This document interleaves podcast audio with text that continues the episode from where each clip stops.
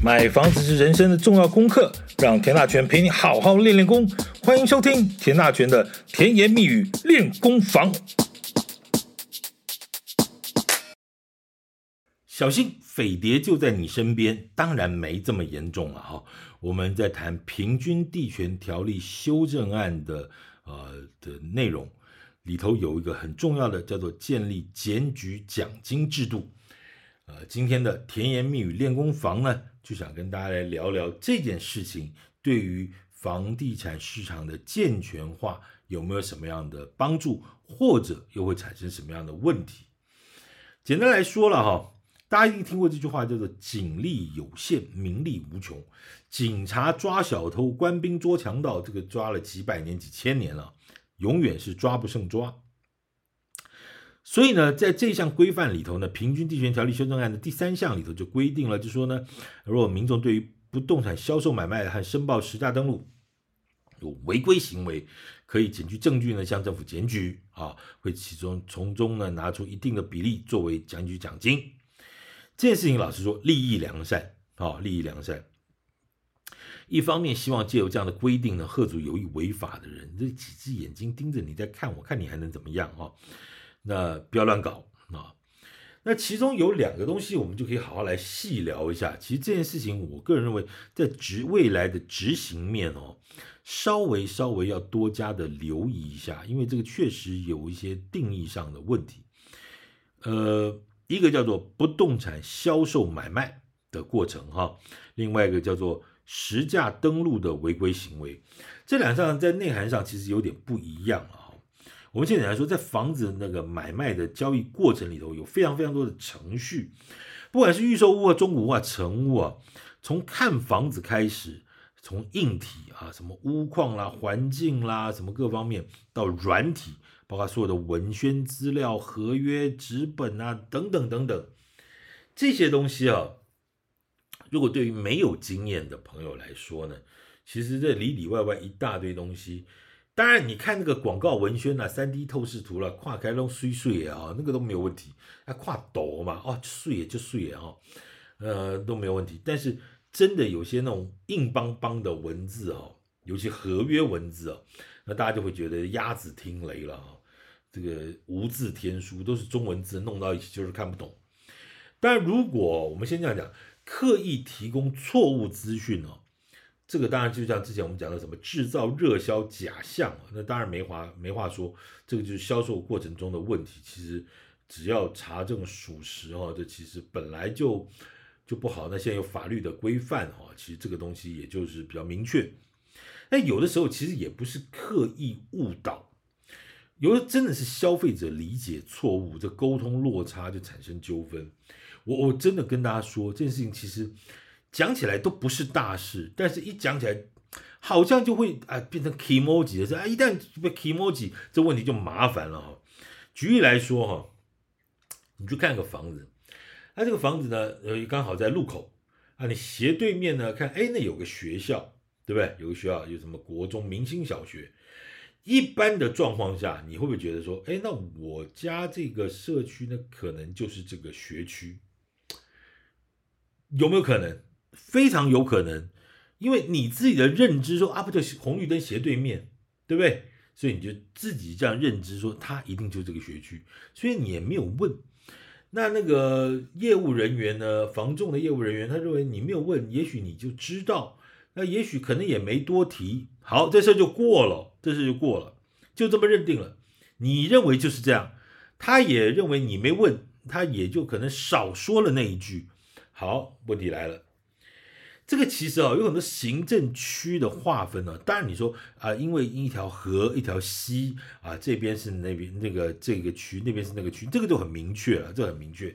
但有很多行政区的划分，它只它就是平地呀，它没有什么天然的这些东西啊，天然天然的这些阻碍啊，啊，隔一条马路啊就不一样了。就是完全不同的两个行政区啊，学区就划分就不一样啊。我想住在新北市的朋友，尤其住在中永和的朋友，一定非常十分的有感。那中永和基本上就是粘在一起的一个地方。然后呢，你很多条路它是弯的，所以你有可能去开一条路，你就直直开哦，直走走下去，你有没有左转右转？它是歪的嘛，哈，所以斜的你就这样开过去中和，开过去又变永和，绕回来又变中和，没有哎又变中又变永和。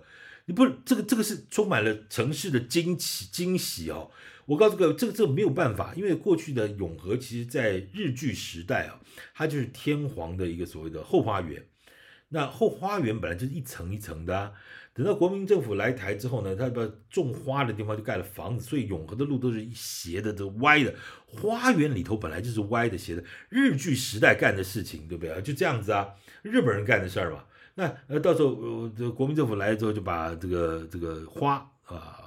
把铲掉，然后盖成房子啊，于是就变成这样状况。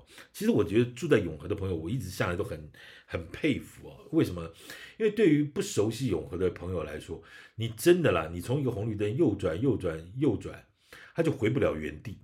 你右转右转右转就中和，左转左转左转就新店，它根本你很难在一个这个，你是不是正常来说右转一次啊，右转一次，再右转一次，再右转一次，是不是就回到原地？一个正方形，对不对？很抱歉啊，很多路不是这样啊。然后中和有永和路，永和有中和路，中和有中和路，永和有永和路。你看看这多精彩！活在这个城市里有多么充满惊喜的感觉，每天都从不同的路回家，对？因为找不到家。好，这个地方这种东西啊，在台湾也不是很少，台中也是啊，台中也有很多啊。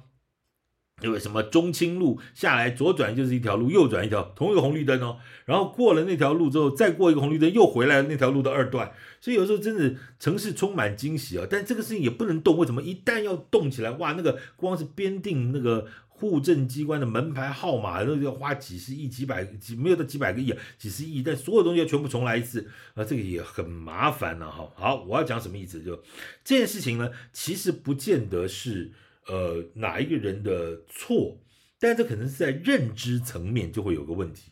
刚刚讲中永和粘在一起，你有时候你你现在是有 Google 地图啊，还有什么导航啊、GPS 可以带到，否则以前没有这些东西，朋友要来你家坐一坐，真的他不知道走到哪里去，这真的不奇怪哦。我再举个例子啊。像很有名的这个三峡的北大特区，你一听就台北大学特区嘛，哈，这没什么好奇怪。但是它有一条路叫大义路，大义路的一边呢就是树林行政树林区，一边呢就三峡区。从外观看呢，因为它是一个大建商的一个造镇的计划，远远领先群雄啊，知道哈。这个造镇的社区，所以你外观看起来都一样，而且呢，你住在哪里？哎，我家住北大特区，大概也大家就知道，就这个区块。但是呢，在北大特区里头有树林门牌，有三峡门牌，这就不一样喽。也许房价不一定有什么样的差异啊，但是你的门牌就不同，这个是不是销售人员的问题？也不全然。当然，销售人员应该似乎好像应该多讲两句，但是。但我怎么知道你不知道呢？我以为你知道啊，那你也以为你知道，但是原来上你你以为你知道，结果你是不知道。我不是在念念绕口令，但说实在，你以为没有问题，在产生认知上的落差，这不见得什么大事哦，但这也是一些小问题。这些问题难也不难，就细细索索哦，就是多留一份心。拉回来说了哈，因为这种沟通上的落差呢。那万一在沟通过程里头有什么情绪化？哎，你为什么不先讲？你为什么我不知道？你没有讲，为什么你没有问我为什么讲？哎，这种东西是你的专业，我不讲你就不该讲吗？我不问你就不该讲吗？好，于是开始你你的脸色不好，我的气口气不好，于是就不好了。啊，鸡毛蒜皮的事情呢，就开始沟通就越搞越难看，好吧？我告诉你们，我要告你们家，打电话到客服就臭骂一顿啊！怎么样？好了，我们就这个法院见，我也给他申诉检举一下。我告诉各位，这件事情是不是很多很多？两个菜市场买个菜吵起来打的打架多的是，什么大事？讲开来真的不是什么事儿。但是因为一个 k 墨迹不好，你不吹胡子瞪眼搞一下，好，我要讲什么意思？就这件事情哦，如果因为这样子来给你搞个什么检举什么东西，你是不是搞得有点有点很麻烦，把事情越搞越复杂哦？所以我当然也希望，就是说这件事情在正式。就平均地权条例这个检举制度这件事情上面，就是你所要举证的东西，是不是能够稍微清楚一点，要有一点明确的规范？你不要这么鸡毛蒜皮的事情，你也拿不浪费行政资源吗？哈，耗费很多不必要的资源。还有一种状况，有没有可能因为这样的而挟怨报复？什么意思？同业竞争啊！啊，我去年因为某某一个事情被你撬了一个案子啊，我本来已经这个经营这个卖方很久了，这个到最后被你啊，好，今年有这个状况，我不好捅你一下，就算我没有那个没有这个这证据不足，我先让你这个店里头黑三天，搞得乌烟瘴气一下。我们当然希望。这个房地产业、建筑业不要有这样的恶质的竞争行为，但是老实说，因为有这样检举制度的设计啊，所以未来的执行面真的要好好的小心一下，不要造成这种张家长李家短的事情，也到局里面大闹啊，浪费行政资源，这就不好了啦，啊，这就不好了。另外一个事情就比较有点学问了，叫做申报实价登录违规这件事情啊，实价登录上上路之后，其实上有政策，下有政策的事情非常的多，下有对策。早就有很多的弊端了哈，建商卖房子要你配合实登，你有没有听过这四个字叫做配合实登？这早就是公开的秘密了哈。怎么配合？来，举例来说啊，这个建商这个房子以前都卖一千万，其他人也卖一千万，但是因为景气变化哦，或是呢你是透过朋友介绍拿到一个公关价，他就卖你九百，可以吧？你也很高兴啊，卖的人也很高兴，哎呀，透过那个某某人介绍。你省省一百万呢、啊？好，但是建商又觉得说，因为我别人我都卖一千呢，所以你买九百哦，能不能你帮忙配合一下，写一下实登上面买卖合约上还是写一千，然后呢，我就退你一百万的装潢费。那银行看合约，这个看实价登录办资料，他们还是一千，所以贷款没有问题。好啊，实际上呢，你却真的只出了九百万，谁错了？这整个过程里头，卖的甘愿，买的甘愿，大家只是文字登记上稍微嘛做点手脚。OK，谁错了？都错了，也都没错。什么叫没错？建商我真的只收，我收了九百九百啊，那我退你装潢费，因为我不想让其他人感觉到说他买贵啦，kimochi 不好啊。好，那而且这个房子还没交屋啊，啊，如果实价登录照实价登就出现一笔九百，那是不是别人都觉得？啊啊！为什么我就比人家多了一一百万？你这未来邻居 Kimoji 就当然觉得很差，对不对？会不会去跟建商吵一下？那如果每个都退九百，那每个都不每个都退一百万，换成九百万，那建商是不是之前卖的全部都重来一遍？它的成本和管销是不是都没都都都受到影响？好，还有一个状况是说，哎，这个是公关价。建商也许是说啊，因为因为啊快卖完了，或者说啊，因为这个这个屋况这个其实比较差，或者不是屋况，就是坐向可能也许比较差，位置比较低啊，比较后栋等等这些啊，本来就有价差嘛哈啊，但是写个九百万呢，会不会让觉得，哎，这房子跌价了？这万一就跌了这个一百万，这个一千万就跌了十趴，这个对于还没有卖完的房子，这以后建商要怎么卖啊？啊，这个问题。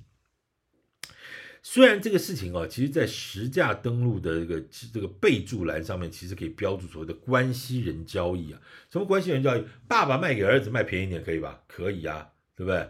阿姨卖给这个外甥卖便宜点可以吧？可以啊，都可以，对不对？但说真的啦，谁谁会仔细的去看那个备注栏？除了所专业人士会去看一下，哎，这个为什么跟行情不一样？哦，原来是老爸卖给儿子，怎么样怎么样？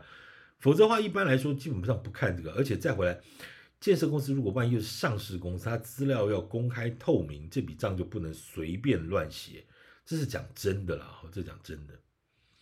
所以呢，其实这个问题就来了，就是说，原本只是希望透过朋友帮个忙呢，能够私底下跟建商交个朋友讨个便宜，这个配合实登这件事情呢，以后大概也不能这么玩了。